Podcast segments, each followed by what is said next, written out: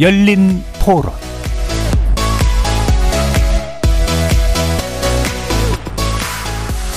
안녕하십니까. KBS 열린 토론 정준희입니다. 코인 뭐 좋다고 그래가지고 네, 했는데 삶이 되게 힘들어지더라고요. 계속 보게 돼가지고. 그래서 한번 되게 크게 읽고, 읽고 나서는 안 하게 되더라고요. 얘는 규제가 심해야 돼요. 왜냐하면 그렇지 않고서는 관리가 되지 않을 것 같아요. 실물 자산을 대체할 수 있는 자산인 건 확실한 것 같고 대신에 이제 뭐 코인이 어쨌든 자산으로 인정받으려면 주식이나 채권 같이 이제 관리가 돼야 가치가 있는 거니까. 규제를 강화한다고 하면은 뭐 그냥 마구잡이식으로 코인들이 막 승관하고 그런 거는 없어지겠지만은 그 손실을 막는다거나 그런 거를 보장해 주지는 또 않을 거니까 빨리 입법화 시키는 게 맞다고 생각합니다. 아직은 법이 미비해서 이런 사고들도 계속 생기고 하니까 규제를 만들어서 공식화 시키는 게 맞다고 생각합니다. 거리에서 만나본 시민들의 목소리 어떻게 들으셨습니까? 50조 원의 투자금이 증발하고 국내 피해자만 28만여 명에 달했던 테라 루나 사태, 강남역 납치 살인 사건의 빌미가 됐던 퓨리에버 사건, 그리고 최근 김남국 의원 관련 의혹 등 다 동일한 맥락에서 발생한 사건은 아니지만 코인 관련 이슈가 연이어 불거지면서 가상화폐 거래 시장을 점검해야 한다는 지적 끊임없이 이어지고 있습니다. 블록체인이라는 신기술을 받아들이며 겪는 성장통이라고 하기에는 후유증이 좀 심각해 보여서인데요. 잠시 후 세 분의 전문가 모시고 가상화폐 시장, 특히 한국의 기형적 시장 구조를 일컫는 이른바 김치코인의 실태와 문제점 짚어보고 필요한 규제 법안은 무엇인지 꼼꼼하게 진단해 보도록 하겠습니다. KBS 열린 토론 지금부터 시작합니다. 살아 있습니다. 토론이 살아 있습니다. 살아있는 토론, KBS 열린 토론. 토론은 라디오가 진짜입니다. 진짜 토론, KBS 열린 토론. 오늘 토론 함께 해주실 세 분의 전문가 소개하겠습니다. 먼저 법무법인 민후의 김경환 변호사 나오셨습니다. 네, 안녕하세요. 김동환 원더프레임 대표 함께 하셨습니다. 네, 안녕하세요. 박성준 동국대 블록체인 연구센터장 자리해 주셨습니다. 네, 안녕하세요. KBS 라디오의 모든 프로그램은 유튜브를 통해서도 함께 하실 수 있습니다. 여러분의 많은 관심 그리고 참여 부탁드리겠습니다.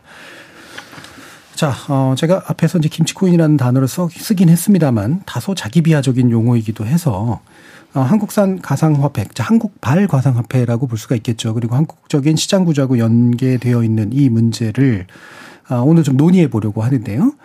어, 일단 한국일보가 2017년 10월부터 올해 4월 말까지 5년여간 5대 거래소에 상장 폐지된 코인을 전수조사한 결과를 보도한 바가 있는데 상장 폐지된 코인이 315개였다고 합니다.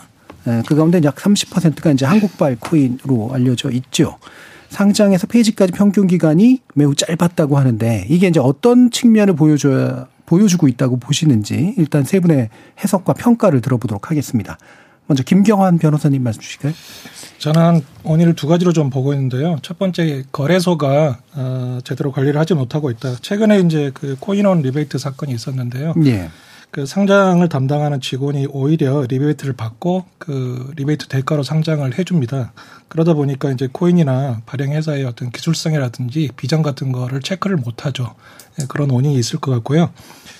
또 하나는 이제 일부 코인 회사들은 어떤 그 기술적 혁신 이런 거에 투자하기보다는요 가상자산의 시장 가치 유지에다가 이제 온 힘을 다 쏟고 있습니다. 그런데 가상자산의 시장 가치 시장 가치 유치는 한계가 있고요. 그리고 요즘같이 또 코인 시장이 안 좋아지면은 회사가 유지가 안 되겠죠. 그리고 결국 퇴출하게 되는데 이런 복합적인 원인 때문에 예, 이제 김치코인이 이런 현상이 나타나는 것 같습니다. 예. 그래서 일단 거래소의 비정상적인 행태 문제 이 부분과 함께 어, 코인을 발행하는 주체들이 가지고 있는 문제 이 두 가지가 겹쳐서 나타나고 있는 것이다. 음. 김동환 대표님. 어, 일단은 김치 코인에 대한 설명을 조금 부연 설명을 해야 될 것 같은데, 지금 이제 김치 코인 같은 경우 한국일보에서는 한국산 가상화폐를 예. 김치 코인이라고 했잖아요. 근데 업계에서 얘기하는 김치 코인은 말씀하셨다시피 이제 멸칭이기 때문에. 그렇죠. 어, 한국산인데 음. 한국 거래소 한두 군데에만 상장이 돼 예, 있는 예, 걸 김치 코인이라고 보통 예. 얘기를 합니다. 그래서 이게 무슨 의미냐면 그러니까 사실 그 코인이 가치가 있다라고 하면 글로벌 거래소에도 상장이 되고 여러 군데 거래소에서 이제 앞다투어서 가져갈 것인데 네. 한두 군데만 된다고 하면 뭐 아까 변호사님이 이제 얘기해 주신 대로 어떤 특정 거래소와 음. 리베이트 관계에 있다던가 그러니까 아주 부실한 상태 그러니까 상장이 원래 되지 않았어야 하는데 상장된 그런 케이스가 많다는 것이죠. 음. 그래서 당연히 빨리 상폐가 될 수밖에 없는 것이고 이런 것들을 연결해서 보면 굉장히 자연스러운 현상이다라고 볼 수 있겠습니다. 예. 기본적으로 애초에 발행 의도하고 방식부터 되게 부실한 그렇죠. 예, 그런 코인들의 문제를 또 짚어봐야 될 것 같고요. 자, 박성중 센터장님. 제 생각에는 다들 그 제가 지적하고 싶은 얘기들 다 말씀하셨고요. 제가 볼 때는 시장의 건전성이 없다 이렇게 얘기하는 게 총체적인 이야기 같아요. 예. 어, 시장의 건전성이라는 얘기는 뭐냐면은 암호화폐 거래소 같은 경우에는 상장 투명성이라든지 아니면은 그 암호화폐 거래소가 고객들을 위해서 해줘야 되는 최소한의 기준 같은 거, 예. 어, 코인에 대한 정보에 대한 그 투명한 제공이라든지 아니면은 여러 가지에 대해서 아직 준비가 좀 안 돼 있다. 그래서 관간점이 있고요. 그 다음에 전체적으로 시장은 아직 관리되지 않았지 않습니까? 아직까지도 예. 이제 불법도 아니고 합법도 아닌 무법인 상태이기 때문에 그 관리되지 않는 시장의 특성이라고 저는 보고 있어요. 음. 그래서 관리되지 않기 때문에 이제 우리나라 속담에 악화가 양화를 구축한다고 이제 악화가 판을 치는 예. 그런 시장이 이제 형성된 것 때문에 이런 문제들이 생긴다고 봅니다. 예. 어, 그래서 결국 이제 전반적으로 상당히 이제 부실하게 관리되고 있는 시장 네. 문제를 짚을 수밖에 없다. 그러면 이제 그 구체적인 내용을 좀 따져봐야 될 것 같은데요. 어, 상장 폐지, 그러니까 이 기간이 되게 짧게 올라갔다 그냥 팍 폐지되는 그런 식의 코인들의 이제 특성들을 보니까 이제 어, 스스로가 이제 관리를 잘 안 하고 있는 그죠. 소스코드 수정이 뭐 평균 1년 8개월 전이다. 음. 아까 얘기하셨던 부실한 코인 보면 2년 전 수정이 마지막이다. 근데 이게 어떤 의미가 있는지 또 일반인들은 또 잘 모르실 수도 있어서 그 부분에 대해서 김 대표님 한번 말씀 주시죠. 김치 코인들이 대부분 그런데요. 예. 그러니까 코인의 어떤 비즈니스 모델에 대해서 조금 설명을 드리면 음. 코인 보통 이제 만들어서 어, 홍보를 하고 출시를 합니다. 그리고 이제 제일 중요한 과정이 이 코인을 판매하는 과정인데 이 과정이 어, 굉장히 사업의 앞부분에 이루어져요. 음. 그래서 만약에 이제 코인을 무사히 다 팔았다라고 하면 한 건 아무것도 없는데 어, 실질적으로 이 코인에서 얻을 수 있는 이득은 이미 다 가지게 돼버린 네. 상태가 되거든요. 그러면 이제 인지상정의 어떤 그런 적용을 해보면 누구나 아, 돈을 이미 다 벌었는데 음. 열심히 사업을 하고 싶은 마음이 좀 안 들 가능성이 높잖아요. 이런 부분들 때문에 사실 이제 한탕주의식으로 어, 사업을 계속하는 거죠. 음. A 코인을 만들어서 팔고 이건 이제 내팽개 치고 또 B 코인을 만들어서 팔고 그러니까 이런 식으로 하는 것들이 그동안 이제 여러 이제 많았던 사례다 보니까 네. 아무래도 이렇게 하다 보면 당연히 이제 소스 코드 관리도 안 되는 것이고 2년 전에 수정을 했다는 건 이미 2년 전에 버렸다는 음. 얘기거든요. 그러면 이제 애꿎은 코인을 이제 사서 믿고 있었던 소비자들만 투자자들만 좀 피해를 보게 되는 예. 그런 그런 구조인 것이죠. 예. 그럼 또 구체적으로 약간 두 가지 지점을 좀 질문을 드리고 싶은데 첫 번째는 이런 소스 코드를 지속적으로 수정 관리해야 되는 이유가 어디에 있는 건지 되게 기초적인 질문이지만 네. 그리고 사실 이게 판매 목적이니까 끝났으니까 관리 안 한다는 얘기인데 네. 애초에 왜 샀을까 사람들은 뭘 보고 샀을까? 아, 네. 이게 이제 첫 번째 질문에 먼저 음. 답을 드리면 어 일단은 만들어 놓은 거에 이제 오류가 있을 수 있잖아요. 예, 그래서 예. 버그라든지 음. 이런 부분들이 있을 수 있고 그리고 지금 처음에 이제 한국에 코인이 소개됐던 시기가 좀 이제 본격적으로 소개됐던 시기를 보통 2016년에서 2017년으로 보는데요. 음. 당시에는 DeFi라든지 뭐 NFT라든지 이런 것들 자체가 대중화가 전혀 돼 음. 있지 않았습니다. 근데 최근에는 아주 대중화가 돼 있거든요. 네. 그러면 그 코인이 지금 2016년에 만들어져서 현재까지 존재한다면 음. 이런 어떤 시류의 변화를 반영을 해야 돼요. 음. 이런 것들이 소스 코드 변경에 이제 사실 들어가게 되는 것이고요. 근데 이게 이제 업데이트가 안 된다고 하면 그냥 옛날 사람 사람으로 치면 예. 그렇게 되는 음. 것이 똑같은 음. 것이죠. 그래서 소스 코드 변경은 사실 이제 이 코인 이 프로젝트가 돌아가고 있느냐 실제로 운영되고 있느냐를 가장 직관적으로 알아볼 수 있는 그런 수단이라고 예. 볼 수가 있겠고요. 음. 두 번째 질문은 애초에 왜 샀을까? 애초에 왜 샀을까? 그러니까 이거를 처음에는 음. 모르고 샀어요. 음. 근데 요즘에는 어떠냐면 사는 사람들도 다 알고 삽니다. 아하. 알고 사는데 보면은 아까 처음에 이제 상장을 그러면 이런 게 돼서 음. 금방 상패가 또 되잖아요. 예. 본인은 이득을 볼 수 있다라고 생각을 음. 하는 거예요. 그 짧은 보면. 기간이지만 어 나는 차익을 볼 자신이 있어라고 생각하기 때문에 요즘은 들어가는 경우가 많고 예전 같으면 정말 좀 선량한 그 피해자들이 많았거든요. 예. 근데 최근에는 일종의 이제 위험 투자인 것이죠. 음. 성격이 약간 바뀌었다고 볼 수 있겠습니다. 예. 그래도 기본적으로 소스코드 수정은 이제 버그를 지속적으로 좀 잡아야 될 필요도 있고 어, 새로운 기능들이 이제 부과되는 것들에 맞춰서 돌아가게 만들 그렇죠. 필요도 있는 네. 건데 그걸 안 한다는 얘기는 포기했다는 얘기다. 네. 근데 이제 이거를 굳이 샀던 이유는 지금은 악용하기 위해서 사는 네. 어, 차익을 먹기 위해서 사는 그런 행동들이 굉장히 많다라고 이제 설명을 해주셨습니다. 자 그러면 이제 뭐 오늘 김남국 의원 관련된 얘기는 부정적으로 뭐 하는 건 아니긴 합니다만 여기에 연계돼서 좀 이해해야 될 필요가 있는 부분이 있어서 좀 질문을 드리는 건데 그러니까 예컨대 이제 위믹스 같은 경우가 이제 유통량을 음. 속인 사실이 지난해 11월 날 들어와서 업비트, 빗썸, 코인원, 코빗 등에서 즉 거래소에서 상장 폐지됐지만 올 2월에 코인원에서 재상장되는 일이 있었다. 결국은 이런 상장이 제대로 되고 있는 것이냐, 심사가 제대로 되고 있는 것이냐라고 하는 비판도 나오고 있는데 이 부분에 대한 박성준 센터장님 말씀 한번 들어보죠. 사실은 굉장히 이제 critical한 문제라고 생각을 합니다. 예. 상장 기준, 예. 그러니까 거래존이라고 얘기하는데 그걸 이제 어느 정도까지 공개해야 되는 것이 맞는 것인지 그리고 음. 상장위원회가 있어서 상장 심사위원들도 있지 않습니까? 그럼 상장 심사위원들에 대한 신상도 공개해야 되는 게 맞는 건지에 대한 여러 가지 논의가 사실은 필요한 일인데요. 일단 현재까지는 사실은 상장 기준이 약간은 좀 애매모호했습니다. 음. 어, 투명하지도 않고 공개된 것도 아니고 그러다 보니까 상장에 관련된 여러 가지 문제가 생길 수밖에 없는 본질적인 환경이 있었고요.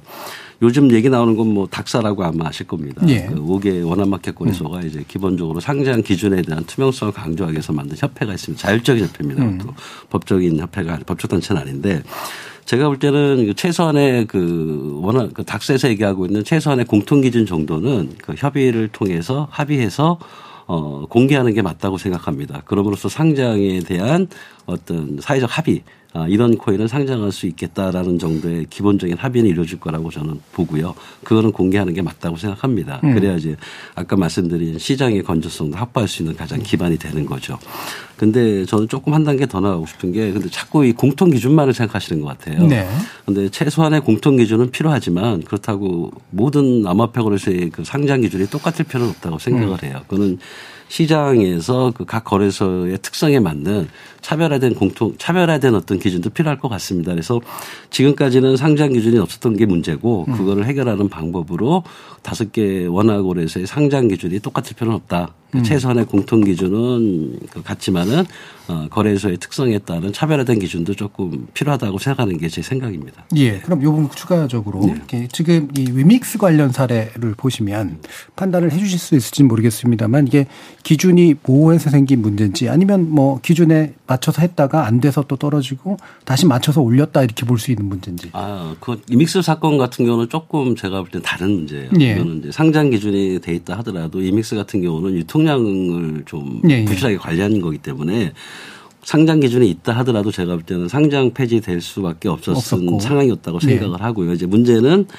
이제 다른 데서는 아직까지도 원화마켓에 그러니까 다른 거래소는 이제 재상장을 하지 않았는데 음. 예, 코인원에서 이제 재상장을 한 거죠. 네. 그거는 이제 원래 그 뭐라 그럴까 좀 잘못 부실 관리했던 음. 또 심지어는 이제 극단적으로 말씀하시는 분을 속였다는 그 유통량에 대한 관리에 대한 어떤 나름대로의 조건을 만족했다고 봤기 때문에 예. 코인원은 재상장을 한 거죠. 음. 그래서 그거는 상장 기준하고는 좀 상관없고요. 바로 이런 면이 그러니까 코인원이 믹스를 재상장했다 하더라도 나머지 4개국에서도 그 재상장을 해줘야 되느냐 이거는 저는 그럴 필요는 없다고 생각합니다. 예. 그게 바로 이제 코인원의 독자적인 결정에 상장할 수 있는 그런 일들도 앞으로는 좀 많아질 것 같다고 저는 생각을 합니다. 예. 예를 들면 유통량을 속인 사실이 드러난 상장 폐지됐다는 건 기준을 어겨서 폐지된 거잖아요. 그게요 조금 이제 아주 구체적으로 깊이 들어가면은 조금 그 논쟁이 있을 수 있습니다. 예.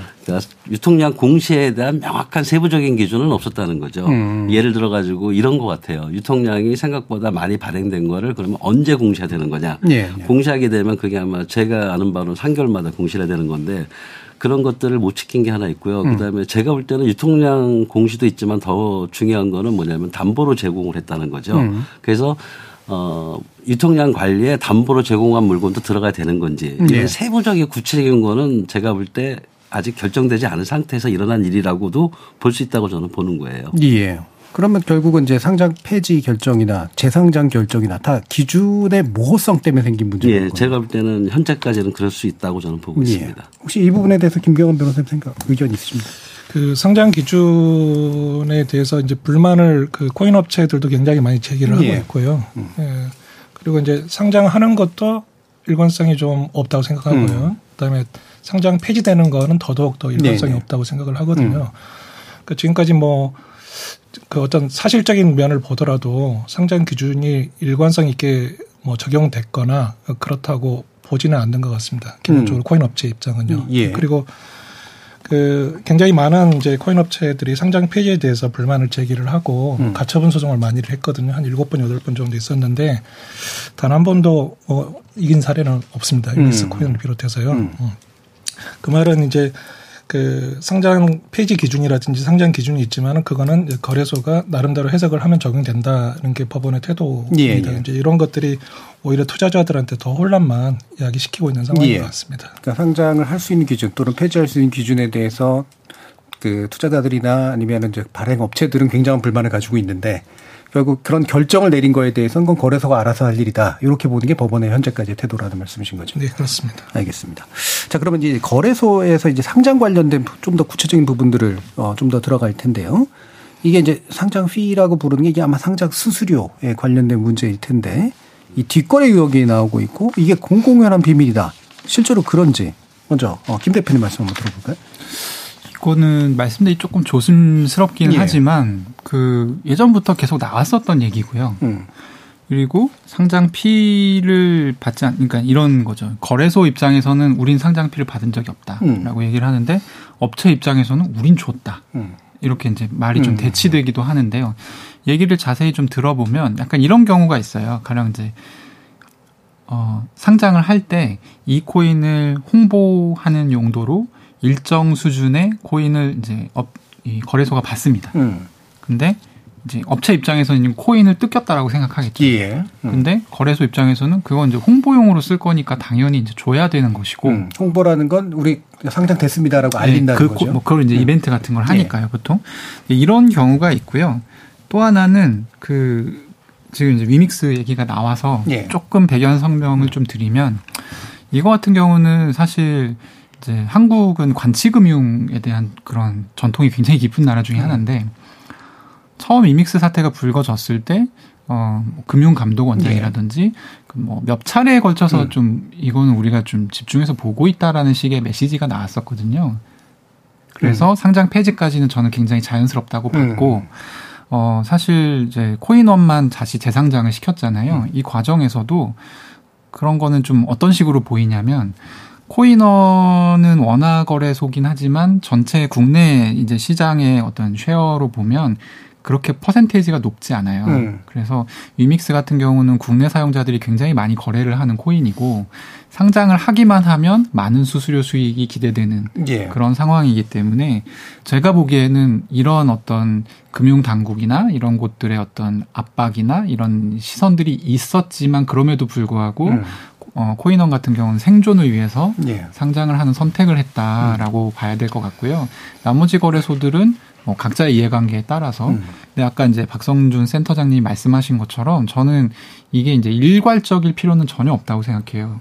지금 보면은 법원에서도 계속 이제 판판이 그 프로젝트들의 소송이 깨지는 이유가 뭐냐면 음.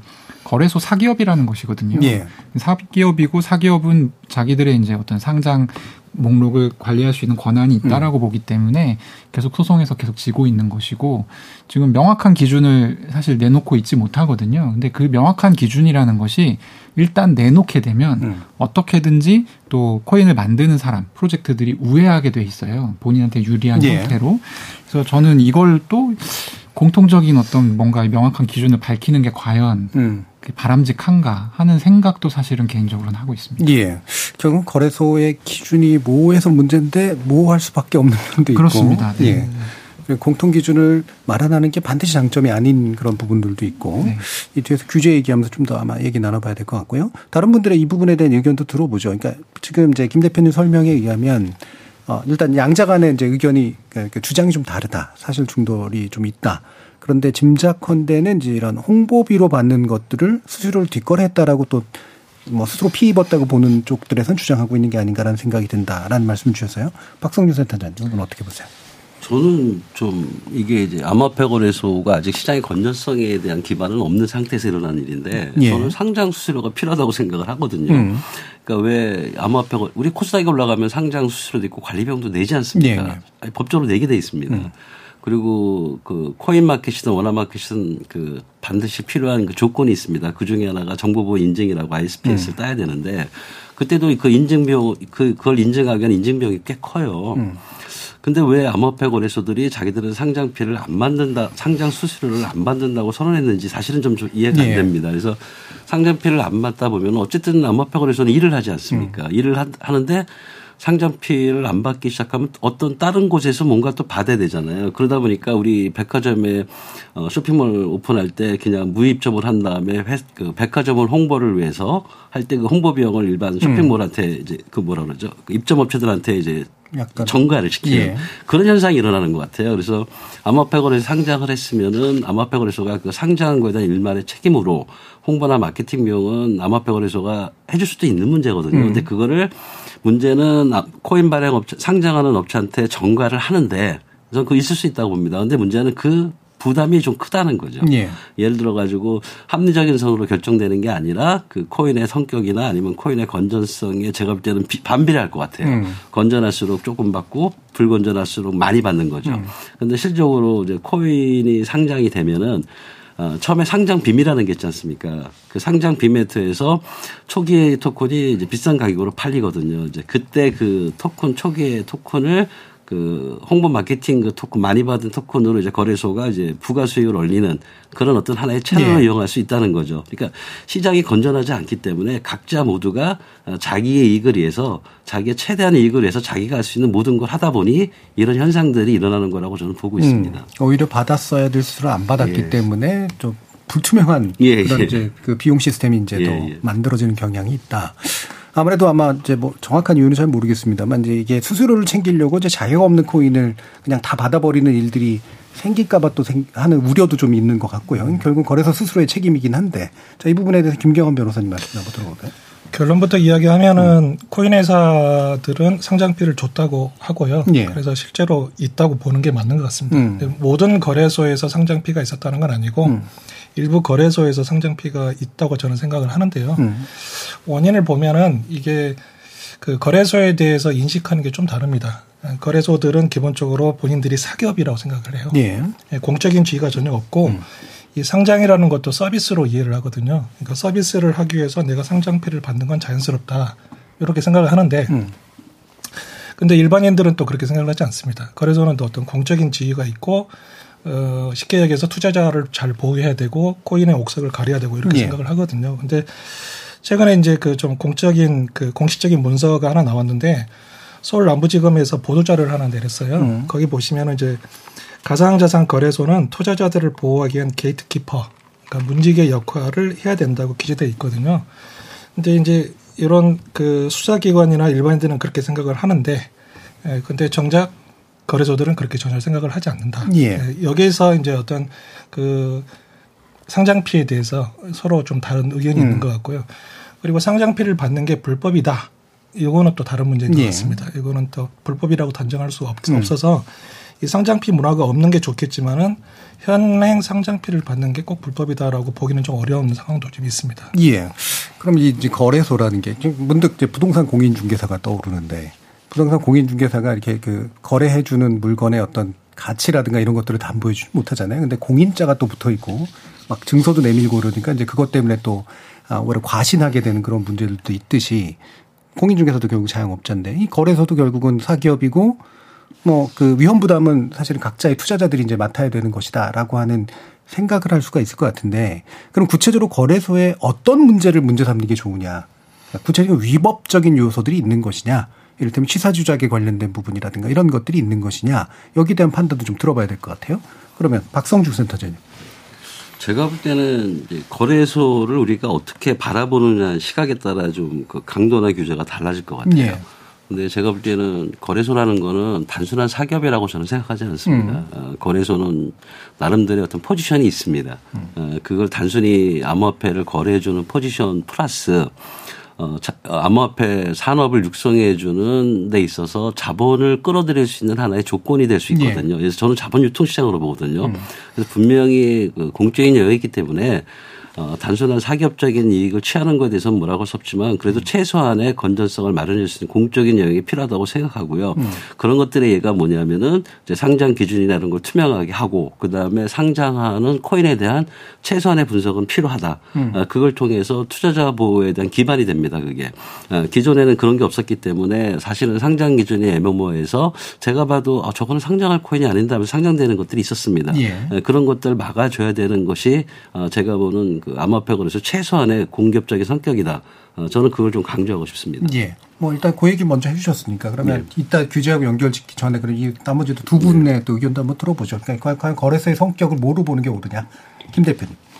저는 일반 사기업이라고 보는 게 맞다고 예. 생각합니다. 왜냐하면 어 어떤 역할을 부여하기 위해서는 국가에서 뭔가 해주는 게 있어야 돼요. 음. 근데 지금 뭐 없거든요, 사실. 그리고 어떤 그러니까 이런 어떤 퍼블릭한 공공적인 무언가를 역할을 요구하기 위해서는 이렇게 좀 주고받는 게 있어야 되는데 예. 현재로서는 그냥 그러니까 그 법 하시는 분들 특히 이제 검찰 뭐 약간 이런 음. 쪽 계신 분들 거래소 지위 물어보면 그냥 통신 사업자라고 얘기하거든요. 예, 예. 거래소라고 얘기 안 합니다. 음. 그러니까 제가 보기에는 그렇다고 한다면 굳이 거래소가 이제 자기들이 공적인 역할을 자처해서 그렇게 할 수 있는 여지가 상당히 적은 거거든요. 음. 근데 이제 지금은 그렇고 저도 관련 법이 만들어지고 그러니까 거래소의 지위를 어느 정도 인정해주면서 사실은 의무를 부과하는 게 음. 이제 적당하다고 보고요. 그런 내용으로 조금 더 국회라든지 이제 법 같은 것들이 좀 발맞춰 나가면 좋을 것 음. 같습니다. 그러니까 현재로서는 그냥 사기업에 가까운 거래 것일 뿐이고 그렇죠. 다만 이후에 이제 그걸 어떻게 공적 인 기구로 만들 것인가는 네. 이제 입법의 영역에 달려 있는 거다. 그렇죠. 예. 김경호 변호사님. 어, 법원이 이제 거래소 지위가 어떤 지위에 있냐에 대해서 음. 일관성 있게 법원은 아직은 사기업이다라는 예. 측면으로 보고 있습니다. 음. 어, 이제 하나의 이제 그럴 수밖에 없는 게 어떤 공적인 지위를 인정하려고 그러면 법에 근거가 있어야 되는데요. 예. 아직 법은 없습니다. 음. 이제 두 분이 말씀해 주셨듯이 앞으로는 이 부분은 좀 개선이 돼야 될 부분으로 보이거든요. 음. 코인 시장의 중심은 거래소입니다. 예, 거래소 중심으로 코인 시장이 움직여 가기 때문에 거래소가 제대로 어, 운영이 되고 제대로 어떤 공적인 지위가 어, 바탕이 된다 그러면은 어, 코인 시장은 굉장히 건전해질 수도 있고요. 더 좋은 방향으로 나갈 수 있다고 생각합니다. 예. 그러기 위해서는 이제 입법이 좀 선행돼야 된다. 예. 네.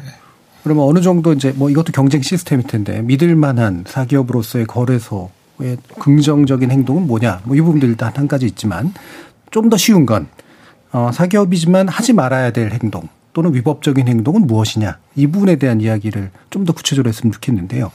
김 대표님 이게 고객 예치금의 무단 사용 이런 것들은 명백한 이제 위법 사유라고 볼 수 있는 건가요? 그렇죠. 음. 근데 한국 거래소들은 또 이런 거는 되게 시스템 잘 돼 있어서 있어요. 음. 지금 고객 예치금 무단 사용은 사실 해외 거래소 예. 특히 FTX 음. 거래소가 작년에 이게 이제 대, 대대적인 규모로 이런 행동을 했다는 게 알려지면서 결국 이제 파산했거든요. 근데 이제 이게 워낙 유명한 거래소가 파산하다 보니까 바로 음. 한국에서 또 기사가 나왔어요. 예. 업비트 비썸, 뭐 음. 코인은 괜찮냐. 근데 이런 부분들은 또 아주 그 금융 당국에서 관리를 잘하고 있었기 때문에 음. 한국에서는 아무 일이 없었거든요. 음. 그래서 오히려 이런 부분은 좀 적다고 할 수 있고 어 오히려 아주 유명한 사례들이 있습니다. 음. 그냥 시세 조작이 일어나는 게 너무 좀 의심이 되는 사례들이 있는데 거래소가 아무런 개입을 하지 않는 게좀 음. 문제가 있는 거 아니냐. 뭐 이런 지적들도 있었고 몇 가지 사례들이 있었고요. 이런 부분들이죠. 그러니까 사실 거래소가 하지 말아야 되는 행동을 해서 지적을 받는다기보다는 이런 건 좀 해줘야 되는데 기본적으로 안 되고 있다라는 예. 측면에서 지적되는 부분이 더 많은 것 같습니다. 음. 현재로서는. 예, 김경환 변호사님. 예, 실제 사례를 좀 봐야 음. 되는데요. 이제 코인원 리베이트 사건을 또 말씀드릴 수밖에 없는데 음. 예, 상장 담당자가 이제 브로커와 같이 공모를 합니다. 아, 그러고 나서 그 브로커를 소개를 해주고 브로커는 이제 상장이 필요하다라고 해서 그 상장 직전에 상장 코인을 받습니다. 그러고 나서 브로커가 이제 열심히 이른바 이제 MM이라는 시세 조정을 하게 되거든요. 그러면 이제 순식간에 가격이 두 배, 세 배 이렇게 뛰어요. 그러면은 이 브로커가 바로 그 직후에 이른바 이제 pump and dump라는 예. 그런 방법으로 음. 해서 거래소에 내다 팔고요. 음. 그걸 현금화 시켜서 그걸 상장 담당 직원, 거래소 직원하고 이렇게 나눠 갖는 음. 이런 구조거든요. 굉장히 좀 제가 생각했을 때는 굉장히 좀 악의적인. 예. 예. 근데 이런 것들이 지금 현재 일어나고 있고 어, 이런 거는 어떤, 어떤, 어떤 식으로든 좀 처벌이 돼야 되지 않을까 음. 그런 생각을 하고 있습니다. 예. 박 대표, 박세 대표님. 그러니까 전체적으로 다 맞는 말씀이시고요. 예. 제가 봐도 암호화폐 거래소가 어떤 걸 하진 하면은 안 된다는 것보다는 제가 볼 때도 이런 걸 해줬으면 좋겠다는 아까 김동완 그 변호사님 말씀 맞는데 가장 중요한 건 뭐냐면은 시장에서 관리되지 않는다는 게 가장 중요한 겁니다. 제가 볼 때는 현재 네. 모든 문제는 암호화폐 거래소가 되든 암호화폐 시장이 되든 관리를 그 누구도 안 하고 있다는 거예요. 음. 그러면 그 누구도 안 하는 관리 시장은 제가 볼 때 나빠질 수밖에 없는 게 속성이지 않습니까? 그게 시장의 속성이죠. 그래서 암호화폐 거래소에서 이제 여러 가지 얘기들이 있습니다. 시세 조정도 있고 이제 보통 우리가 MMM이라고 얘기를 하더라고요. 근데 주식시장에도 MM은 있거든요. 음. 소위 말하는 어떤 거래시장, 그 암호화폐 거래소도 제가 볼 때는 주식시장처럼 어, 좀 암호화폐 거래소들이 그 MM하고 그러니까 실제, 실질적으로 이제 시세 조정을 위한 거하고 그 다음에 유동성 공급자라든지 시장 조정사 역할을 충분히 알 수 있거든요. 걔네들은. 이제 그런 것들을 조금 주의 깊게 살펴봐 주는 게 현재 지금 말씀하시는 문제를 어, 상당 부분 해소할 수 있는 가장 급한 것 같아요. 네. 그래서 시세 조정이나 덤핑은 거래소에서 거래 내역을 보면은 이번에 뭐 어, 갱단구위원회 그좀 이상한 거래라든지 음. 그 그거 이제 FIA에서 뭐 신고가 했던 것처럼 네. 거래소는 충분히 할 수 있어요. 그래서 음. 제가 가장 급한 건 뭐냐면은 소위 말하는 시세 조정 문제, 덤앤 펌핑이라는 문제를 좀 일어나지 않는 어떤 그런 모니터링 시스템을 갖추기만 하더라도 현재 상당 부분의 투자 보호를 할 수 있다고 저는 생각을 합니다. 예. 중요한 건 암호화폐 거래소가 해줘야 되는 최소한의 음. 그게 사기업이든 공기업이든 어뭐 기업이라는 게 최소한의 시장에 책임을 있지 않습니까? 어, 그런 측면에서 해줘야 되는 최소한의 역할을 해줬으면 좋겠다. 그게 그게 저는 핵심이라고 보고 있습니다. 예. 그럼 제 나름대로 이해를 하면. 네. 어, 예를 들면 여타 이제 뭐 아까 얘기했던 고객 예측 무단 사용 우리나라는 이제 별로 외래 없는 문제라고 합니다만 어, 이런 것들은 이제 사실 들어만 나면 명확히 위법적인 거라서 그건 그렇죠. 뭐 옳고 그름의 문제가 예, 이미 이제 예, 예. 정해져 있는 거니까 그런 거 자체가 문제라기보다는 그건 이제 밝혀내면 되는 것이고 뭘 해야 되는가가 되게 중요한데 핵심은 시세 조정에 관련돼서는 뭔가 좀 해줘야 된다. 네. 네. 그래서 감시하고 감독하는 것 정도는 거래소에서 해줘야 그래야 신뢰를 좀 확보할 수 있는 거 아니겠느냐. 네. 이런 의견으로 이제 들리는데요. 네. 마찬가지로 보십니까? 네, 네. 맞습니다. 예. 자, 그러면, 어, 이게 이제 그래서 자꾸 오늘 얘기 속에서 이런 것들도 사기 아닙니까? 이런 것들은 문제 아닙니까? 이런 얘기를 자꾸 이제 해야 되긴 하는데 이건 이제 말 그대로 드러나면 확실히 이건 문제라는 건 그렇죠. 뭐라고 얘기할 수 없는 부분이라는 거잖아요. 그러면 이거는 그럼 과한 평가가 되는 건가? 마음만 먹으면 끝까지 사기칠 수 있는 게 우리나라의 코인 시장이다. 이거 과한 평가다. 어떻게 보세요? 끝까지 사기를 칠수 있다는 것은 예. 약간 과장된 것 같은데, 음. 그러니까 사기가 워낙 많다라는 정도라면 음. 충분히 동의할 수 있는 그런 내용이고요. 왜 예. 끝까지가 아니냐면 음. 끝까지 가면 검찰이 잡거든요. 그러니까 가령 이제 아까 여사님 소개해 주셨던 코인원에 지금 음. 기소가 돼 있는 상황인데요. 그런 거 같은 경우는 이제 너무 심하고 음. 또 이게 강력 사건이랑 또 결합이 되게 되면 최근에 뭐 강남역 그 살인 사건이랑 코인이 연계돼 가지고 예. 음. 결국 이제 그게 또 이 코인원 지금 기소된 사건이랑 또 연결이 되어 있거든요. 이런 경우는 잡힙니다. 예.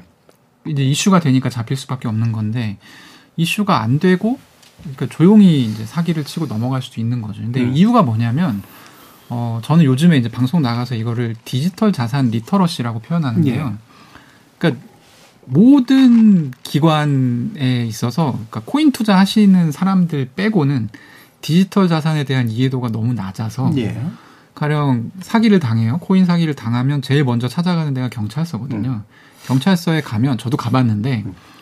그 쓰고 가세요라고 합니다. 왜 가셨어요? 아, 그 제가 이제 지인이 예, 예, 예. 지인이 이제 예. 사실 해킹을 당해가지고 그런 걸 이제 신고를 해야 예. 사실 해외 거래소도 뭐 거- 경찰서에 어떤 이런 공문 같은 게 가야 그쪽에서 이제 조사를 예. 해주거든요. 뭔가 도와주기 위해서 예, 가셨군요. 그래서 이제 예. 갔었는데 어 어쨌든 뭐 거기다 써, 써서 놓고 가세요라고 해요. 그리고 예. 이제 나중에 이제 제가 이제 코인 업계에서 일하는 사람이라는 걸 아니까 거꾸로 저한테 이제 물어보세요. 예. 예, 어떻게 하면 되나요? 뭐 음. 이런 질문도 많이 하시고. 근데 경찰 분들을 탓할 문제가 아닌 게 이거는 국가적으로 사실 교육 시스템이 갖춰져 있어야지 대응을 할 수 있는 부분이거든요. 예. 일선 경찰서에서 일단 대응이 어려운 상황이고 그리고 코인 사기를 당한 사람은 그냥 뭐 같은 사기를 당한 피해자들이랑 이렇게 커뮤니티를 구성해서 같이 음. 뭐 활동을 하거나 이런 거 말고는 실질적으로 사실 방법이 없어요. 예. 그러니까 이렇다 보니까 좀 과장되는 거죠. 음. 그러니까 이게 어떤 뭐 수- 검, 경찰이 범죄 사실에 대해서 수사를 하고 검찰이 기소를 하는 이런 시스템이 이 영역에도 제대로 돌아간다고 하면 예. 다를 게 하나도 없거든요. 음. 근데 어, 기본적으로 코인에 대해서 굉장히 좀 도외시하고 음. 아 저거는 좀 성격이 좀 부, 부정 부정한 자산인 것 같아 이런 예. 인식이 좀 있는 것 같습니다. 음. 그래서 그러다 보니까 그좀 내버려 두게 되고 음. 그 사각에 있으니까 사기꾼들이 점점 더 이쪽으로 몰려들고 예. 약간 이렇게 되는 것이죠. 아까 음. 센터장님이 이제 악화가 양화를 음, 구축한다 구축하네. 이렇게 말씀하셨는데 그 설명이 정확하게 좀 맞는 것 같고 음. 그런 측면이 있습니다. 그래서 이게 어쨌든 현상으로 봤을 때는 틀린 지적은 아니다. 음. 근데 저희가 마음 먹기에 따라서 얼마든지 개선할 수 있는 부분이기도 예, 합니다. 네.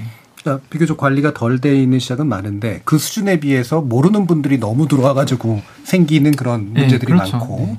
또 그러다 보니까 이 시장이 별로 그냥 어, 암흑시장 같은 느낌이 드니까 또 이제 수사기관이나 이런 데서도 그다지 잘 관리하지 않고 왜 그런 이러면서. 거 하셨어요? 이렇게 예. 물어보죠. 오히려. 음, 네. 음, 그래서 생기는 문제로 이해가 된다. 어, 박성준 센터장님도 비슷한 견해신가요?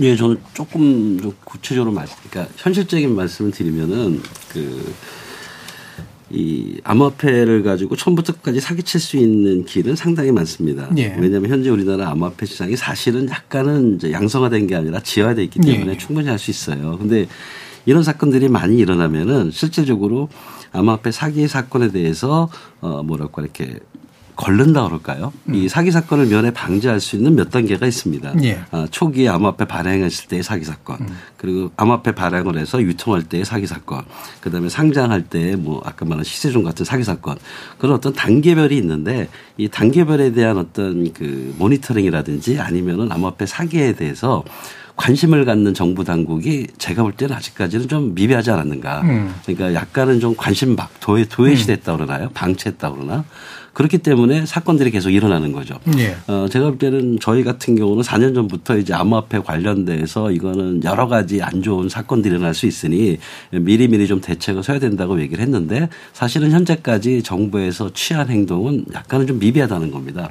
그러다 보니까 이게 어, 그냥 일반 투자들 사이에서 일어나는 똑같은 사기 사건을 계속 당하는 그리고 예. 심지어는 한 번 사기를 친 업, 코인 업체 대표가 또 다른 사기를 치는 아, 이런 어떤 사례들이 상당히 꽤 많습니다. 그래서 제가 볼 때는 충분히 검증할 수 있는데도 불구하고 가장 큰 문제는 도외시하고 어, 좀 방치한 그 결과이기 때문에 우리나라에서 이런 그 얘기가 나오는 게 틀린 말은 아니다. 저는 그렇게 보고 있습니다. 예. 김경원 변호사님. 어, 마음만 먹으면 처음부터 끝까지 사기칠 수 있는 곳이 뭐 코인 시장뿐이겠습니까? 이제- 전세 사기도 있고요. 예. 예, 아마 이 요 이야기는 그 이용자 보호 장치가 없다. 예. 저는 이제 이렇게 이해를 하거든요. 이용자 보호 장치가 없다는 이야기는 정보가 비대칭성을 음. 그대로 이제 방치도 하고 있다. 구조적으로요. 그래서 어뭐 코인 회사가 뭔가 공시를 해야 되는데 공시 의무가 있고 또는 뭐 유통량 같은 걸 다 투명하게 공개한다 그러면 이를 통해서 아 내가 어떤 문제가 발생할 수 있고 피해를 입을 수 있구나라고 추측이 가능한데 현재로서는 어떤 그런 의무가 전혀 없습니다. 다시 예. 말하면 정보의 비대칭성을 극복할 수 있는 어떤 구조적인 장치가 전혀 없기 때문에 그러면 구조적으로 이렇게 되다 보니까 코인 회사들은 끝까지 사기칠 수 있다. 뭐 이런 결론에 도달하지 않았을까라고 예. 생각을 합니다. 예. 그러면 뭐 마침 또 변호사님께서 이 일을 많이 다뤄보셨을 테니까 실제로 이제 대표적인 이제 사기 범죄의 유형 과 함께 그럼에도 불구하고 거기에 대한 처벌이다 대처는 확실히 잘 안 되고 있는 부분들은 맞다고 보시는지에 대한 의견까지 한번 들어볼까요? 일단 유형부터 먼저 보겠습니다. 예. 유형이 너무 많아서 하나씩 하나씩 설명드리겠습니다. 대표적으로 가장 많이 발생하는 사기는 이제 상장 사기입니다. 예. 예. 그러니까 코인이 상장이 임박했고 상장하면은 10배를 이제 수익을 얻을 수 있다. 이런 식으로 이야기를 해서 팝니다. 예. 물론 이제 파는 방식은 여러 가지 방식이 있겠고 다단계 방식도 있겠고, 있겠죠.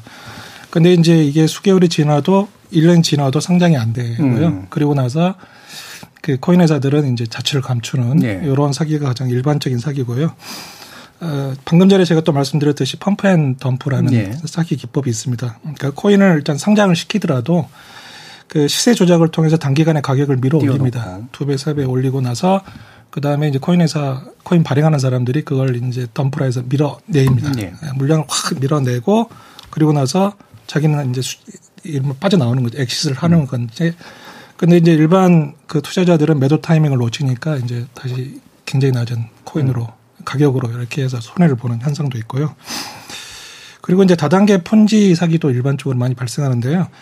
코인 투자자를 몇 명 모으면은 내가 보상을 주겠다 라고 합니다. 실제로 보상도 줍니다. 예. 예. 그런데 이제 그런 구조로 가면은 이게 몇 개월을 못 가거든요. 음. 예. 그러고 나서 결국은 나중에 한계에 도달해서 도망가고 예. 이런 방식도 있고요. 음. 그리고 또 원금 고수익 보장형 사기가 있습니다. 음. 원금 보장해 주고 또 이제 고수익 준다고 합니다. 그래서 실제 계약서 다 쓰고요. 예, 그리고 몇 달은 이제 이자가 들어가고 뭐 이렇게 다 들어가는데 그러고 나서 이제 몇 달 후에 사라지는 것도 있고요. 그리고 또 유튜버 같은 데 가시면은 또 뭐 재벌 회장이 이 코인을 투자했다. 뭐 이런 광고 나오지 않습니까? 예, 손석희 사장 얘기도 자꾸 나오고요. 예, 네. 그게 지금 몇 년째 음. 저는 보는데 이게 왜 단속이 안 되는지 잘 모르겠어요. 음. 이런 사기도 있고요. 음.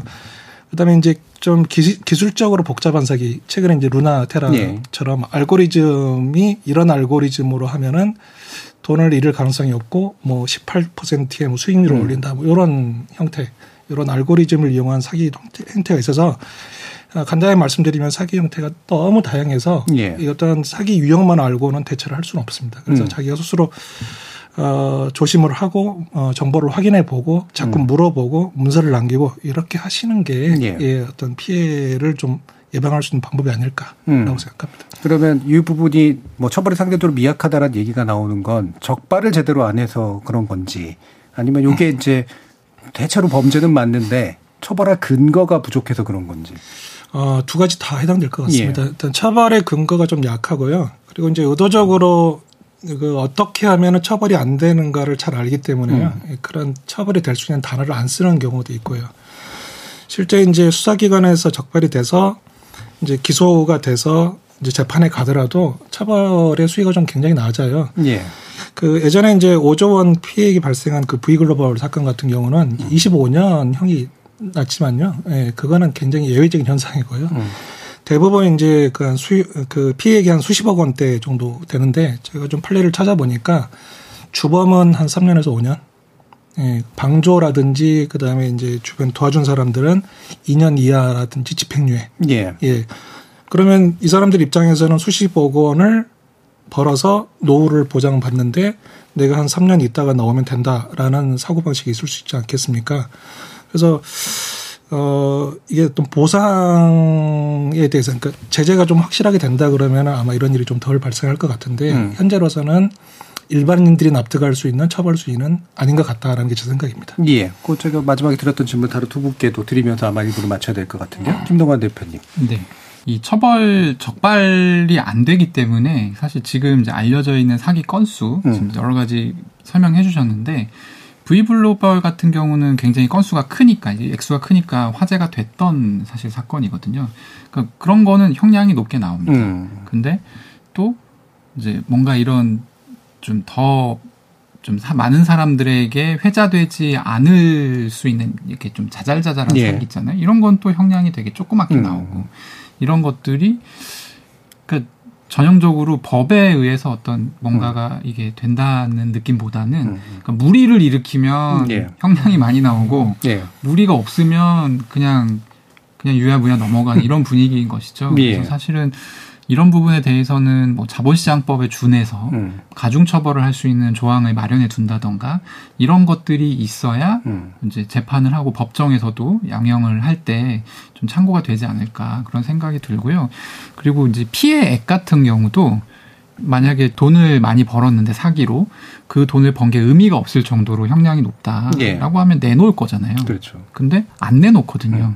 이거 그냥 어디 지갑에다가 잘 숨겨놓고 이제 형 살고 나와서 이제 노후를 행복하게 살면 된다 음. 이런 사고 방식이 또 있는 것도 사실이기 때문에 좀 복합적으로 같이 맞춰가야 되는 측면인 것 같습니다. 예. 그러니까 이제 법적 근거가 불분명한 건 사실이지만 그래도 찾아내서 적극적으로 또 처벌하려면 할 수도 있는데 네. 어떤 건 중범 취급하고 어떤 건 자법 취급하고 그렇죠. 예, 이런 식의 문제들도 있다. 자, 박사팀장님. 다 똑같은 얘기인데요. 예. 기준이 좀 없다는 거죠. 예. 공통대우로 적용되는 기준이 그게 또 근본적으로 그럴 수밖에 없는 게 우리나라 아직 그 경찰이 되든 조사실은 경찰이 음. 되든 아니면 검사가 되든 판사가 되든 디지털 자산에 대한 어떤 합의된 서로 간의 예. 공통적인 마인드가 없습니다. 그래서 아마 처벌 수위가 낮은 것도 문제지만은 처벌을 하게끔 하는 것도 상당히 어려울 것 같아요. 네. 그래서 수사하는 사람들의 음. 전문성이 좀 문제도 있고 흐지부지 되는 경우도 사실 좀 있고요. 오래 질질 끄는 경우도 있는 거고 그리고 이제 아주 전문적으로 수사를 해서 이제 어, 여기서 고소를 해서 법원에서 판결을 받다 하더라도 또 판사님들이 생각하시는 디지털 자산의 의미 네. 아직까지도 뭐 내재적 가치가 있느냐 음. 실체가 있느냐 뭐 이런 얘기가 아직까지도 나오고 있지 않습니까? 그래서 그 서로 이 수사기관이라든지 아니면은 법원들에 대한 공통적인 마인드가 제가 볼 때는 아직은 좀 부족한 것도 제가 볼 때는 큰 요인 중에 하나라고 좀 보고 있습니다. 알겠습니다. 자, 어, KBS 열린 토론, 어, 가상화폐의 현 시장 상황에 대해서 일부에서 전반적으로 좀 얘기 나누면서요. 어, 기본적으로 수사기관이나 또는 이제 사법부에서 이 부분에 대해 적극적인 판단하기가 좀 어려운 현 조건들은 결국은 입법적 이슈하고도 또 연관되는 거라서 이어진 2부에서 좀 더 자세히 나눠보도록 하겠습니다. 여러분은 지금 KBS 열린 토론과 함께하고 계십니다. 토론은 치열해도 판단은 냉정하게 복잡한 세상을 바꾸는 첫 걸음은 의외로 단순할지도 모릅니다. 평일 저녁 7시 20분. 당신을 바꾸는 질문.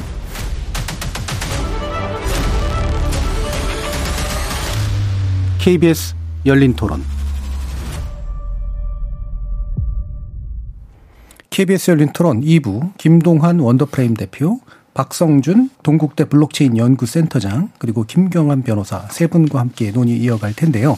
2부 논의는 두 가지 질문에 대한 세 분의 견해를 듣는 것으로 시작을 하겠습니다. 어, 지금 코인 거래 시장 또는 가상화폐 거래 시장이 정부가 제대로 개입할 시기를 놓쳐서 생긴 문제가 굉장히 크다라고 하는 데 대한 견해와 함께요. 기본적으로 정부는 여기에 대해서 어떤 입장을 가지고 그러면 개입을 해야 되는 것인가에 대한 의견까지 한번 들어보도록 하죠. 먼저 박성준 센터장님. 어, 저는 일단 시기는 그 놓쳤다고 저는 보고 있습니다. 네. 원래 이제 블록체인과 암호화폐 하는 전문가들은 이제 지속적으로 2018년, 19년, 20년도 어, 그때부터 이 암호화폐 시장에 대한 관리가 필요하다고 지속적으로 요청을 드렸고요. 예.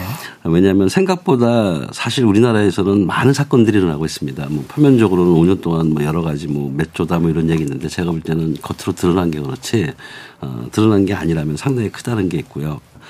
그리고 또 대응할 때 효율적인 정부가 이제 막상 암호화폐 시장에 대한 어떤 대응을 할 때도 어, 암호화폐, 그러니까 디지털 자산이든 가상 자산이든 그거에 대한 어떤 아까도 말씀드린 어떤 사회적 합의된 개념이 좀 서로 없기 때문에 음. 그 디지털 자산 하면은 암호화폐 하면 자꾸 이 금융시장 쪽하고 연계를 하세요. 네. 그래서 주무부서가 이제 금융당국이 됐는데 어, 제가 볼 때는 이거는 여러 부처들이 협력을 통해서 하루속히 암호화폐 관련 시장에 대한 건정성을 확보하는 거를 지금 많이 늦었지만 지금이라도 빨리 어, 입법화를 추진하는 것이 저는 아주 시급한 일이라고 저는 생각을 합니다. 예. 그러니까 한 2018년에서 2020년 사이 고무렵에 이미 예. 좀 개입이 시작됐어야 된다. 예, 예. 그리고 이게 특정 금융관 감독기관의 어떤 영역이라기보다는 정부 부처가 여러 개가 이제 함께 예. 좀 움직여야 될 영역이다라고 본다. 예, 예. 자, 이렇게 일단 정리를 해 주셨고요. 김동관 대표님. 저는 그냥 놓친 게 아니라 사실 음. 매우 놓친 예. 측면이 있고요. 음.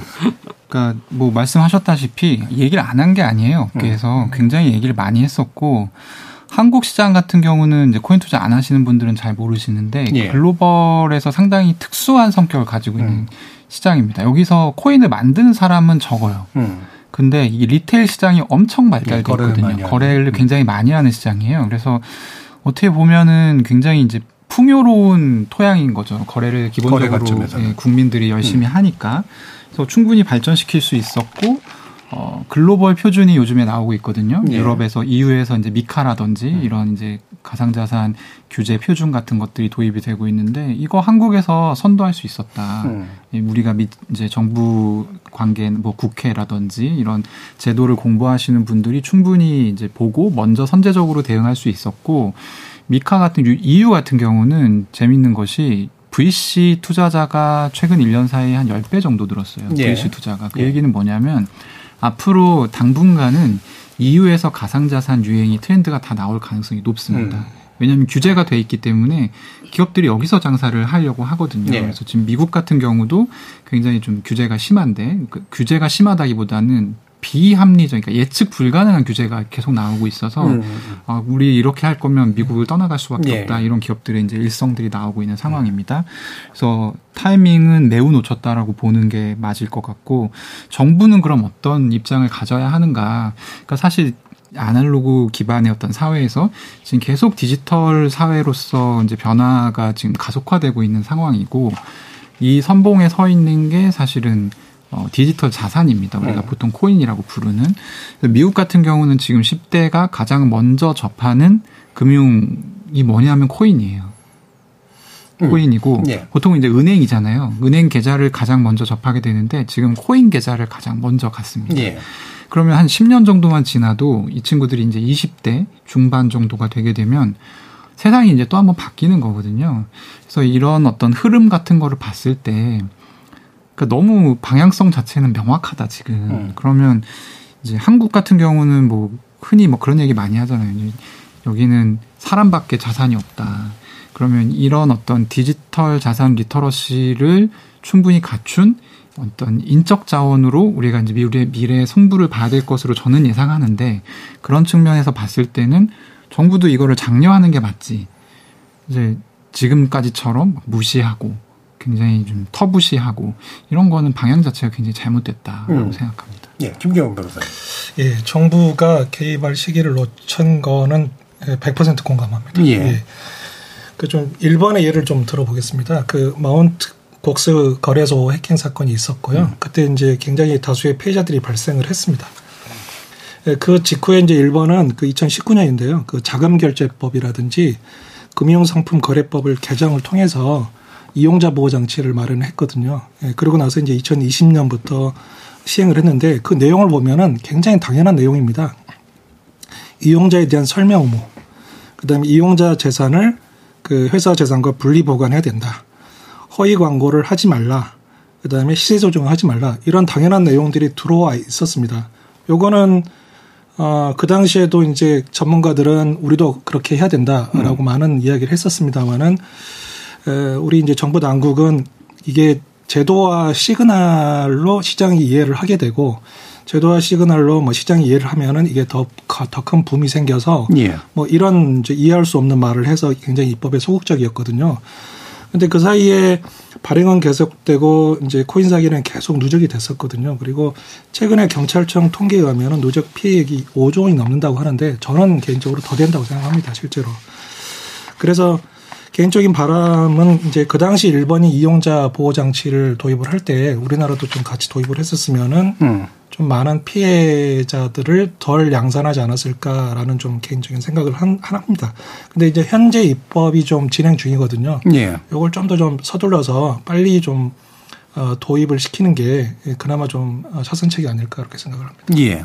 그래서 입법 얘기를 하셔서 입법 얘기를 이제 나머지 시간 동안 좀 나눠보긴 할 텐데 짧게만 원래 일부에서 좀 얘기하려고 했던 건데요. 어, 이를테면 김남국 의원 관련된 의혹 제기에 있는 현재 정책 국면이 한편으로 보면은 이말 그대로 가상화폐 시장에 대한 건전화를 얘기하는 정책 동력이 될 수도 있고 다른 한편에서 왜 악마화시키는 어떤 아주 안 좋은 분위기를 만드는데 또 기여할 수도 있는 거잖아요. 어떤 시각으로 보고 계신지에 대한 짧은 견해만 한 번씩 들어봤으면 좋겠는데 일단 박 센터장님 어떠십니까? 아 김남국 의원요. 네. 제가 이 긍정적인 효과는 뭐냐면은 김남국 의원 때문에 이제는 뭐 재산 신고를 한다든지 음. 그러니까 제도화에 대한 필요성을 촉진하는 거에 대해서는 굉장히 긍정적입니다. 예. 그런데 부정적인 거는 암호화폐가 인식이 이제 불건전하다는 인식이 또 확산이 돼서 예. 어, 법을 입법할 때 규제 위주의 법이 나오는 거 이게 저는 가장 그 큰 문제라고 생각을 해요. 그리고 예. 실제 이번에 가상자산 입법 법안도 보면 전부 이제 규제라는 거죠. 음.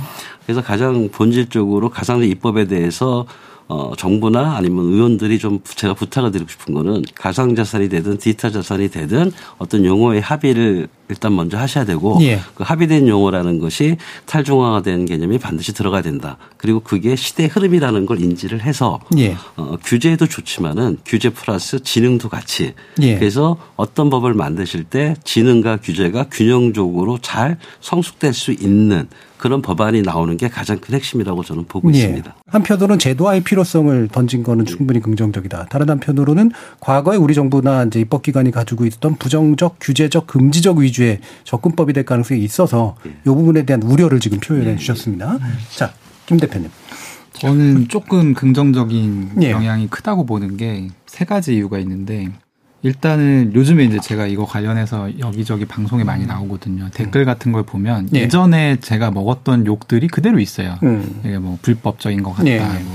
뭐왜 그러니까 코인에 투자를 해서 예. 뭐 이런 댓글들도 있는데 조금 분위기가 바뀐 게 뭐냐면 한 5% 정도의 댓글이 어떤 내용이냐면 코인이 생각보다 투명하네? 음. 라는 반응이 있어요. 예. 드러나는 게 빨리 드러난다 이거죠. 음, 그렇죠. 이제 예. 지금 김남국 의원에 대한 기사가 나오는데 그게 지갑 하나를 털었더니 지금 2주치 음. 기사가 나오고 있거든요. 예. 이런 거는 이제 몰랐던 거죠. 그래서 이제 업계에서도 약간 반응이 갈리는 게 제 주변에서는 음. 아, 이게 안 좋은 이미지가 더 안 좋아졌다. 이런 반응이 또 있고 또 하나는 아 이게 지금 전, 전 국민이 코인 지금 공부하고 있다. 예, 예. 코인에 대해서 되게 좀 심화 공부를 하는 계기가 됐다. 요게 하나가 있고요. 또 하나는 뭐냐면 국회 정무위원회에서 요 이제 가상자산 이용자 보호 등에 관한 법률이라는 네. 법안이 계류되어 있었는데 정무위에 그거를 굉장히 그러니까 뭔가 이렇게 치워버리듯이 통과시켰어요. 음. 이게 사실 저희는 올해 초에 통과될 걸로 생각했던 음. 법이거든요. 왜냐하면 이견이 하나도 없어요. 말 그대로 네. 이름이 이용자 보호에 네. 대한 네. 내용이라서 그냥 통과시켜 주면 돼요.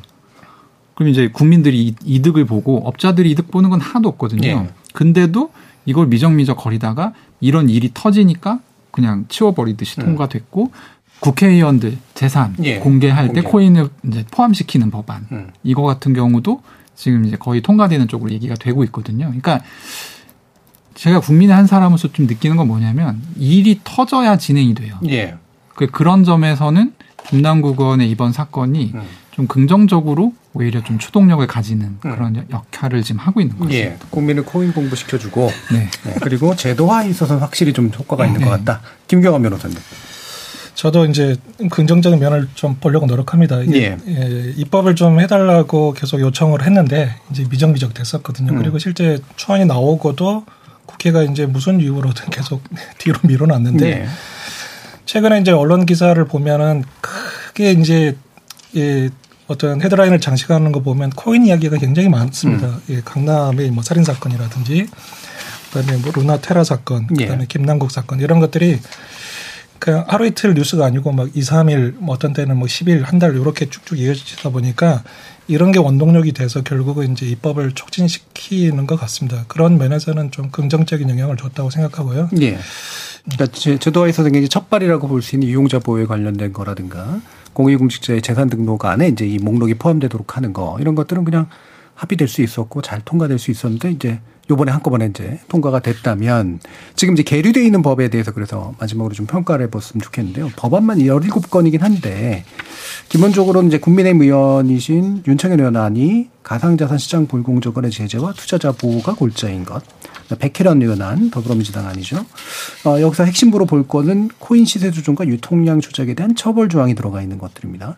요거 외에도 여러 가지 법안의 내용들이 있긴 합니다만 기본적인 평가를 좀 그러면 하면서 이제 이 입법이 좀 어느 정도까지 좀 시장 상황에 맞는 건가 그렇지 않은가에 대한 견해를 여쭤보는 걸로 하죠. 이 부분은 김 대표님 의견 먼저 들어볼까요? 일단 지금 아까 얘기했던 이용자 자산 음. 이제 이용자 보호를 위한 음. 가상자산법 통과된 내용에 뭐가 있냐면 그 시세 조종 행위와 예. 미, 공개 중요 정보 이용 행위 부정 거래 행위 등을 이제 불공정 거래 행위로 묶어서 사실 이걸 위반할 경우에 형사처벌하고 손해배상 책임을 물리고 여기에 이제 플러스로 과징금까지 처리를 하는 아주 깔끔한 예. 내용이 들어가 있고요. 음. 이거는 굉장히 여러 차례 업계에서 요청을 했던 내용이에요. 음. 사실은 그래서 굉장히 이제 좋다고 볼 수 있고 음. 어 지금 또 하나 이제 좀 주요하게 다뤄지는 부분이 가상자산 거래소에게 공시 관리에 대한 책임을 묻는 내용 네. 이런 부분들이 좀 주요하게 다뤄지고 있는데 그런 부분들도 아까 제가 얘기했지 않습니까? 그 거래소한테 뭘 시키려면 뭔가를 이제 권한을 주던지 예. 아니면 뭔가 이렇게 주고받는 게 있어야 되는 음. 것이죠. 그래서 법적인 지위를 부여하든지 예. 네, 뭐 그런 것들이 좀 있어야 될 것 같은데 음. 사실 이번에 정부이 통과한 내용이 그동안 논의되던 내용의 극히 일부분이에요. 음. 한 분량으로 치면 한 3분의 1 정도 되는 것 같습니다. 근데 요거 통과하는데도 시간이 이렇게 오래 걸렸는데 우리는 할 일이 되게 많거든요. 네. 지금 이제 코인 보유한 가상자산 예. 보유한 거에 대해서 재산 등록하는 것도 미국 같은 경우는 2018년에 이미 했어요. 이 내용을. 예. 2018년부터 해서 공개하고 있고 2022년에는 NFT라고 해서 대체 불가 토큰이라는 일종의 음. 가상자산의 일종이 있는데요. 얘네도 같이 재산으로 등록을 하게끔 되어 있습니다. 이런 것들이 계속 앞으로 쏟아질 거예요. 음. 그러면은 앞으로 그런 거를 이제 좀 속도 차이가 없이 좀 발을 맞춰서 갈 수 있었으면 좋겠습니다. 예. 이런 부분에 있어서 결국에 중요한 거는 이제 필요하면 업계에서 언제든지 달려가서 설명해드리고 예. 뭐가 지금 필요한지 이런 거를 설명해드릴 의향이 있는데 의원들이 관심이 없는 게 문제거든요. 예. 그래서 사실 이제 이런 부분들이 조금 해소가 되면 좋을 예. 것 같다. 우리가 좀 해야 될 게 너무 많다. 얘기를 너무 많아요. 예. 김경원 변호사님. 예, 이번 법안의 내용은 잘 말씀해 주셨지만은 이제 굉장히 작은 부분만 들어간 거다. 예. 당연히 들어갈 내용이 내용만 들어가 있고요. 그래서 이제 앞으로 뭘 해야 되냐고 좀 중요할 것 같은데요. 어, 저희가 정보의 비대칭성을 극복할 수 있는 어, 장치가 들어 있었냐? 근데 이번 법안에는 안 들어갑니다. 예. 예. 근데 발행 시장이라든지 유통 시장에서 투자자들이 충분히 뭐 유통량 같은 중요한 사항에 대해서 인지할 수 있는 공시 이런 것들은 빠져 있거든요. 음. 이것들이 이제 들어가야만 좀 완전한 장치가 될 수 있을 것 같다는 음. 생각이 들고요. 또 하나 숙제는 이제 거래소에 대해서 좀 공적인 지위를 좀 부여를 하고 예. 좀 투자자 보호를 해서 일정한 의무를 좀 부과했으면 좋겠는데 그 부분도 좀 빠져 있습니다. 그래서 음. 그것도 좀 해야 될 것 같고요. 또 잘 말씀해 주셨지만은 코인의 형태가 굉장히 다양하거든요. NFT도 있고 뭐 stable 코인도 있고 굉장히 다양한데 지금 논의 중인 법으로 이 모든 걸 커버할 수 있냐? 이건 아니라고 생각이 들거든요. 예. 그래서 이런 부분도 좀 더좀 좀 그 확장성을 가지고 논의를 하고 또 사회적 합의를 이끌어갔으면 좋겠다는 생각을 좀 과제로서 음. 말씀드리고 싶습니다. 예. 박성규 센터장. 저도 비슷한 생각인데요. 예. 저는 좀 방점을 어, 규제 쪽에 이제 많은 분들이 이제 생각을 하시는 것 같아요. 그래서 사실은 규제하면 나올 수 있는 것들은 상당 부분 나왔고요. 더 이상 뭐 특별한 건 없을 거라고 보는데 문제는 뭐냐면은 그럼 이제 손은 누가 키우냐는 거죠. 음. 암호화폐 관련 산업 육성이라는 게 계속 말씀드리지만 시대 흐름인데 예. 암호화폐에 대한 그 ICO라든지 IO에 대해서 그럼 전면 금지 정책은 없어진 거냐? 아, 그거에 대해서 공식적으로 얘기하시는 분이 안 계세요. 예. 그러니까 우리나라 관련 암호화폐 산업 육성에 대한 부분이 단 한 자도 안 들어가 있다. 음. 아, 저는 그걸 가장 큰 문제라고 보고 있습니다. 그래서 예. 어, 규제는 당연히 필요하지만 그에 못지않게 이번 가상자산 입법 법안에 좀 기능 들어갔으면 좋겠는데 그게 전혀 안 들어가 있다는 게 저는 좀 너무나 아쉬운 게 있고요. 음. 그럼 이제 그다음에 이제 규제가 됐으니 그럼 이제 진행할 법을 만들 것이냐? 아, 저는 또 그 생각은 전혀 하시는 분이 안 계신 것 같아요. 예. 아, 저는 그걸 가장 큰 문제라고 보고 있습니다. 예. 그럼 그 얘기를 좀 마지막으로 한 30초에서 한 1분 정도씩 마무리 발언을 들을 텐데요. 어, 그 아마 대중적인 인식으로 보면 가상화폐라고 하는 게 사실 엄청나게 위험하고 되게 불안정하고 그래서 내 자산을 여기에 연동시키는 것이 정말 맞아 라고 생각하시는 분들이 저는 사실은 다수일 것 같거든요. 그분들을 대상으로 어떤 문제들이 풀리면 어떤 기여를 이 가상화폐 영역들이 할 수 있다라고 얘기하실 수 있을지 그게 이제 진행의 근거가 돼야 되니까 마지막으로 한 번 더 들어보도록 할까요? 박센터님부터. 네, 그러니까 암호화폐, 가상화폐, 뭐 암호자산, 디지털 자산 음. 이런 거에 대해서 사실은 국민들이 잘 모르시는 건 맞아요. 네. 그리고 어, 정부의 그동안의 정책 기조에서 상당 부분 국민들에게는 좀 부정적인 시각으로 들어가는 게 맞습니다. 제가 볼 때 문제는 뭐냐면은 가장 먼저 정부에서 암호화폐나 가상자산이나 디지털 자산에 대한 좀 긍정적인 정책의 시그널을 줘야 된다고 생각을 합니다. 네. 그걸 통해서 그럼 이제 국민들에 대한 인식이 바뀌고 음. 국민들의 인식이 바뀌면은 거기에 대한 여러 가지 사회 분위기가 조성이 되고 네, 그러다 보면은 디지털 자산에 관련된 현재 문제점들도 상당 부분 해소할 수 있을 것 같습니다. 제가 네. 4년 동안 한 것 중에 하나가 뭐냐면은 이제 강연을 다니면서 이제 국민들에게 아, 디지털 자산, 블록체인이나 암호화폐가 이런 것입니다. 그리고 이런 이런 측면에서 현재 세상이 미래 세상으로 갈수 네. 있습니다. 이제 이런 거에 대한 그 얘기를 하고요. 아주 직접적으로 어, 여러분이 투자하는 암호화폐에는 건전한 암호화폐가 있고 불건전한 암호화폐가 있다. 예. 그래서 여러분이 투자를 하게 되면은 어, 불건전한 암호화폐는 빼고 건전한 암호화폐 쪽으로 생각을 하시는 게 맞다. 음. 이런 식으로 강의를 하거든요. 강의원을 듣는 분이 다들 이해를 하세요. 예, 예. 그러다 보면은 그런 이제 디지털 자산도 그러면 우리가 한 번쯤은 바라봐야 되고 현실적인 자산 시장이라는 걸 인지를 하십니다. 예. 이런 일들을 좀 국가가 좀 해줬으면 좋겠다는 게 제 바람입니다. 예. 결국 건전한 암호 화폐 믿으셔도 예. 됩니다. 이거를 국가가 또 나서서 예. 안심을 좀 유도하는 그런 방식이었으면 좋겠다. 자, 김 대표님. 이번에 이제 아까 그 정무위 통과한 가상자산 이용자 보호법에 보면 가상자산 사업자에 대한 한국은행의 자료 요구권이 음. 들어가 있어요. 근데 이제 이거는 이용자 보호하고는 사실 관련이 크게 없어서 네. 잘 모르시는 부분인데 왜 들어가 있냐면 일부 가상 자산의 같은 경우는 한국은행 그러니까 한국은행은 돈을 찍어내는 곳이잖아요. 음. 이런 곳에서 직접 좀 들여다보고 챙겨야 될 정도로 이미 그 존재감이 지금 커져 있는 상태라는 거예요. 네. 그래서 근데 많은 분들이 되게 관성적으로 생각하세요. 그래서 예전에도 가상자산, 아, 나는 별로야. 이 생각을 가졌던 분들이 그냥 계속 그 생각을 가지시고 있는 경우가 많거든요. 근데 세상이 항상 이제 우리, 특히 한국 같은 경우는 지난 한 해방 이후에 70년 동안 굉장히 압축적으로 성장하지 않았습니까? 그러니까 굉장히 많은 변화들이 이제 있었고, 그 우리 모두가 사실 그걸 겪어온 사람들인데, 그걸 좀 반추해 보면서 사실 이제 디지털이라는 흐름에 있어서 이게 미래 10년 뒤에 어떤 존재가 될지 그래서 이게 어떤 이익을 갖고 오기 때문에 저희가 대응을 해야 되는 게 아니라요. 대응을 안 하면 뒤처지기 때문에 네. 대응을 해야 되는 거에 가깝다고 저는 생각합니다. 음, 네. 솔직하게 얘기를 하면 어 지금 이제 스마트폰 처음에 나왔을 때 아 나는 스마트폰 안 쓸래. 난 투지폰이 좋아. 뭐 이런 분들 계셨거든요. 근데 지금은 투지라는 주파수 자체가 없어져 버렸잖아요. 네. 이게 이제 사실 세상의 흐름의 무서운 점이고 언젠가는 사실 다들 들여다 보셔야 될 거기 때문에 미리미리 좀 대응을 준비하시는 것이 좋을 것 같다라는 음. 말씀 드리고 싶습니다. 음. 당장에 막대한 수익을 얻을 수 있는 투자처라기보다는 네. 미래의 어떤 생활 표준을 잡는 기술로서 이해를 해 주시길 바란다. 그렇죠. 예. 김경환 변호사님. 예. 예. 제가 모두의 이제 그 코인 회사들 뭐 NFT를 다 포함해서 가상자산 회사들이 시장 가치 유지에만 너무 좀 주력을 하는 것 같다. 음. 아, 그거 말고 좀 기술성이라든지 혁신성을 좀 더 노력했으면은 예. 이런 그 코인 시장이 안 좋아지더라도 계속 유지가 됐고 사업성이 영속성을 가졌을 거다라고 음. 생각을 하거든요.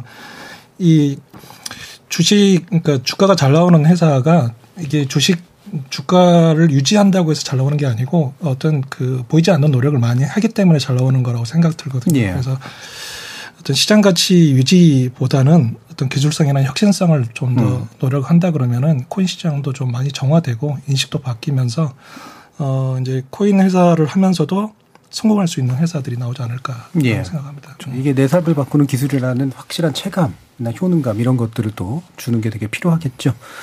자, 오늘 아, 가상화폐 또는 암호화폐에 관련된 오늘 KBS 열린 토론의 논의는 이렇게 이것으로 모두 마무리하겠습니다. 오늘 함께 해주신 세 분, 박성준 동국대 블록체인 연구센터장, 김경환 변호사, 김동환 원더프레임 대표 세 분 모두 수고하셨습니다. 감사합니다. 네, 감사합니다. 감사합니다.